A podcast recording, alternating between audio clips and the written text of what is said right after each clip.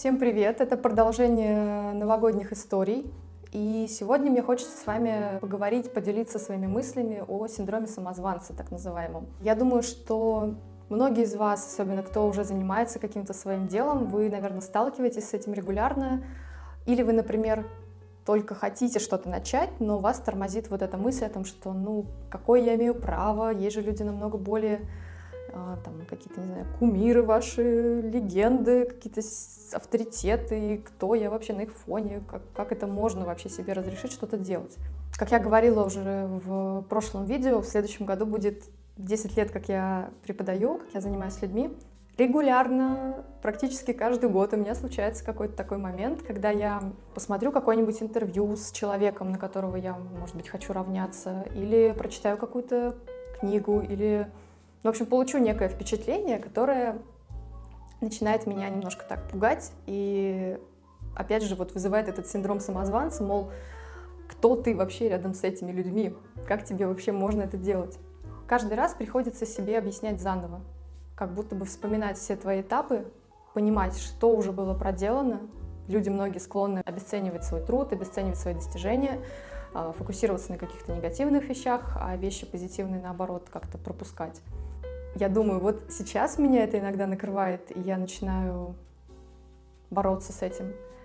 А что мне давало в 16 лет, когда я начинала преподавать, что мне тогда давало право это делать? Потому что нет еще особенно какой-то своей аудитории, то есть люди толком не понимают, кто я, люди приходят, открывается дверь, стоит человек, мне 16 лет, и я вижу просто в глазах этого человека недоумение, мол, что?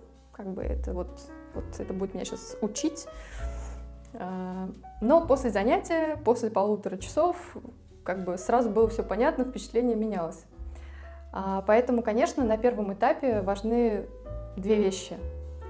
Сразу, да, скажу, что я не позиционирую себя как какого-то наставника и гуру, я просто с вами делюсь своим опытом и своими мыслями, ну, безусловно, мыслями других людей, которые уже их сформулировали, и мне они как-то помогли, мне они пригодились. На первом этапе, конечно, важно понимать, во-первых, с кем вы работаете, и адекватно себя оценивать. Если у меня была такая ситуация, да, на своем примере, я учусь в хореографическом училище, то есть я занимаюсь балетом уже много лет профессионально, у меня очень хорошие педагоги, я понимаю, что у меня склад ума, который расположен к созданию какой-то методики. Там, мне не нужно это преподавание просто, чтобы какую-то денежку заработать. То есть мне это, в таком ключе мне это не интересно. Мне интересно именно подобрать какой-то набор действий, который вот человеку с нуля не будет вредить, но будет максимально понятен и будет приносить пользу. Потому что такое небольшое отступление, то, что я вижу сейчас, различную рекламу в том же Инстаграме, иногда меня это просто пугает, потому что рекламу о своих услугах размещают люди, которые преподают бачату, сальсу, танго, современку, плавание, пилон, это все один человек делает, и балет, понимаете, да, как бы квалификацию. И ты смотришь на этого человека, ты понимаешь, что он в принципе сам не обладает никакими навыками и знаниями, но он почему-то считает, как бы, окей, что он будет учить других. Или там ситуации, когда из серии там «приходи через 2 дня, ты у нас встанешь на пуант, ты в любом весе, не вставая на пятак, ломай суставы, крути ноги», там как-то вот так вот. В общем, какой-то ужас. То есть вот этот весь маркетинг несчастный, который людей вводит в заблуждение. Мне такое никогда не нравилось, мне хотелось просто работать с телом как с механизмом и не вредить ему, и делать все грамотно, так, опять же, как меня... То, что те знания, которые мне передавали мои педагоги, передавать их людям и параллельно с этим для себя что-то понимать. Как начать? У вас есть уже уровень какой-то квалификации, и вы занимаетесь с людьми с нуля. То есть, безусловно, было бы странно, если бы я пришла к людям, не знаю, полупрофессиональным и начала бы им там что-то рассказывать. Или там профессионалам, да, ну, как бы это было бы неадекватно. Но если я точно понимаю, что мой уровень выше, чем у человека, который ко мне приходит, и я хочу помочь ему, я хочу вникнуть в это, то я начинаю это делать. Опять же, недавно у меня был такой момент какого-то пересмотра всей своей деятельности, и тот самый там синдром самозванца обострился в очередной раз. И просто приходится себе напоминать, какой ты путь прошел к этому, то есть почему ты это делаешь. И в моем случае я понимаю, что окей, с 5 лет ты танцуешь, потом поступление в училище, данных особо нет, то есть данные надо делать. Почему? Опять же, я даю всю эту балетную гимнастику, и вот эти упражнения и тренировки, которые сейчас вылились в тот комплекс, который я базово даю людям, это все начиналось с того, что я собирала разные способы, как мне улучшить возможности моего тела, потому что там ни особой выворотности, там, ни стопы, ни какого-то шага, то есть я довольно поздно начала заниматься, я начала заниматься балетом в 10 лет. Это поздно для балета, для того, чтобы тебя там в три узла согнули. Сейчас там дети, не знаю, на художественную гимнастику с 3 лет ходят и потом поступают и так далее. Мне пришлось разбираться с этим сначала. Опять же, мне попадались потрясающие педагоги, к которым я еще приставала с какими-то вопросами, с тем, где там эта внутренняя мышца, как ее найти, как убрать квадрицепс бедра, сделать его поменьше, потому что такое строение ноги от природы, что он немножко ниже, даже если я если я в идеальной форме, если я супер худая, все равно у меня немножко эта мышца, она низкая. Приходится это все перестраивать, находить эти нужные мышцы. Потом начало преподавания. Первое занятие, которое я провела, мне просто девочка попросила: а ты можешь вот поучить меня балету? Ну ладно, хорошо. Страшно, потому что у тебя вообще нет опыта. В общем, я провела это занятие, и я дала очень какие-то простые комбинации у станка сразу.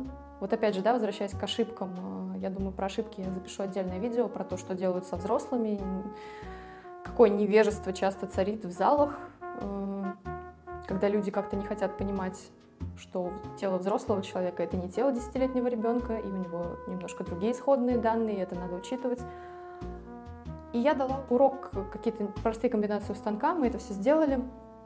И после этого занятия я поняла, что это все вообще не то.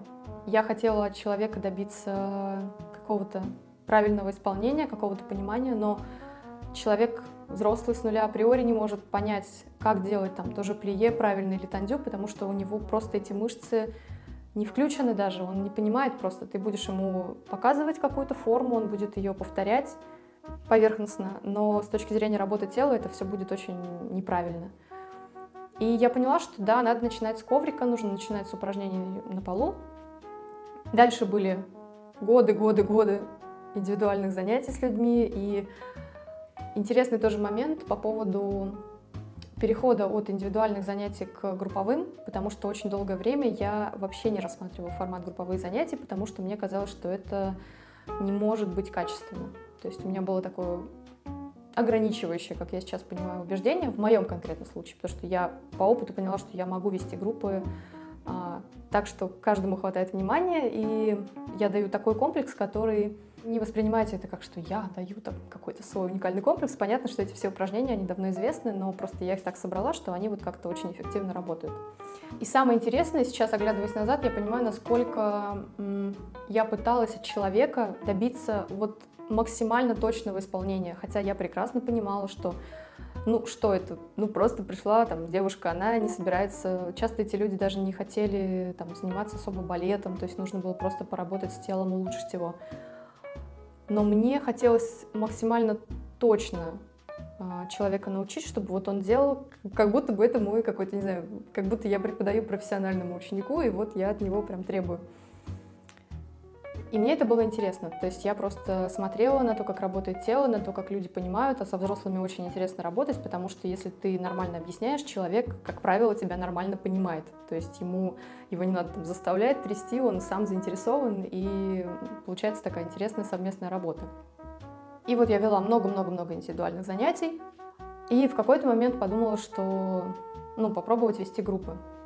Когда я начала вести групповые занятия, я поняла, что, во-первых, я успеваю следить за всеми, во-вторых, опять же, если тебе нужно большему количеству людей доносить информацию, ты создаешь методику, то есть тебе уже приходится это формулировать, чтобы это были какие-то универсальные правила, которые люди могут применять, да, там с разной какой-то вариативностью, и, конечно, каждый человек должен отслеживать свои ощущения в теле, Поэтому мне всегда очень не по себе, когда люди рассказывают о занятиях, где там на них сверху сели, там, не знаю, дернули ноги, что-то еще такое сделали, потому что, окей, вы хотите быстро, вы получите этот результат, вместе с ним какие-то травмы, и кому это в итоге надо? Все-таки работа с телом, и опять же в зрелом возрасте, да и не только в зрелом, там, в 20 лет вы начинаете. Все равно это ежедневная работа, это не так, что там я хочу на шпагат за две недели, все, я сяду, да, то есть это так не работает. Нужно делать каждый день по чуть-чуть, думать, что вы делаете, не даваться там каким-то педагогам, которые вас будут рвать и так далее. И постепенно вы придете к результату. На групповых занятиях я поняла, что, во-первых, это другая энергетика, потому что когда группа, у нас всегда как-то было очень весело на занятиях, и это классно. Я думаю, вы понимаете. Те люди, кто были, я думаю, вы напишите какой-нибудь комментарий хороший. Дальше все это росло, дальше накапливался какой-то опыт определенный, я постепенно сдвигалась все больше к тому, что нужно добавлять упражнения на компенсацию, то есть я сталкивалась со своими какими-то травмами, искала их решение в йоге, добавляла в комплекс из йоги упражнения, то есть все это вот в итоге сварилось в такое вот то, что есть сейчас.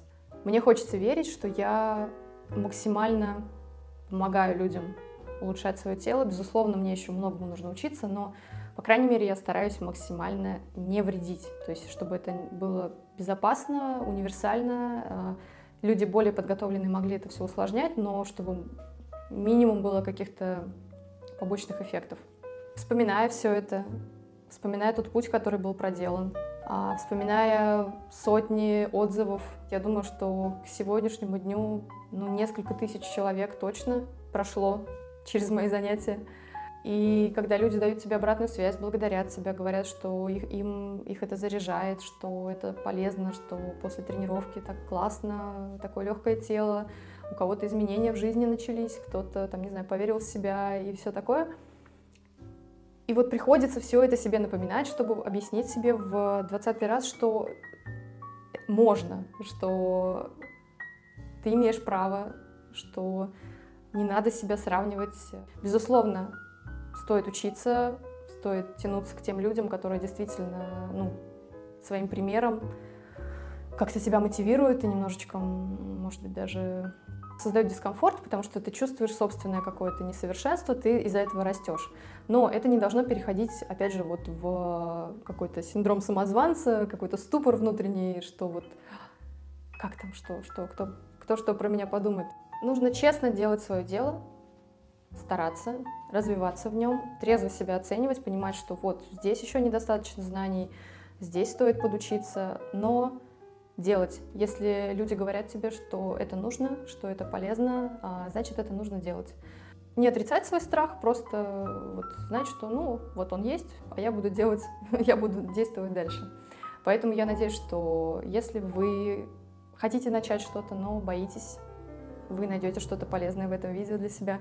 А если вы уже специалист, уже делаете, развиваете какое-то направление, но вот тоже пришли к какому-то этапу какой-то перезагрузки собственной, вспомните то, с чего вы начинали, вспомните, не знаю, перечитайте отзывы, которые написали вам люди, там, пообщайтесь со своими клиентами, спросите их, что они получают от вас.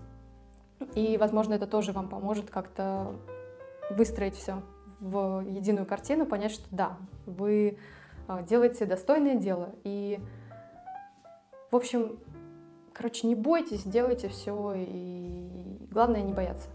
Главное не бояться, действовать, и тогда все получится. Спасибо за просмотр, поставьте лайк, колокольчик, подпишитесь на канал, и до встречи в следующих видео.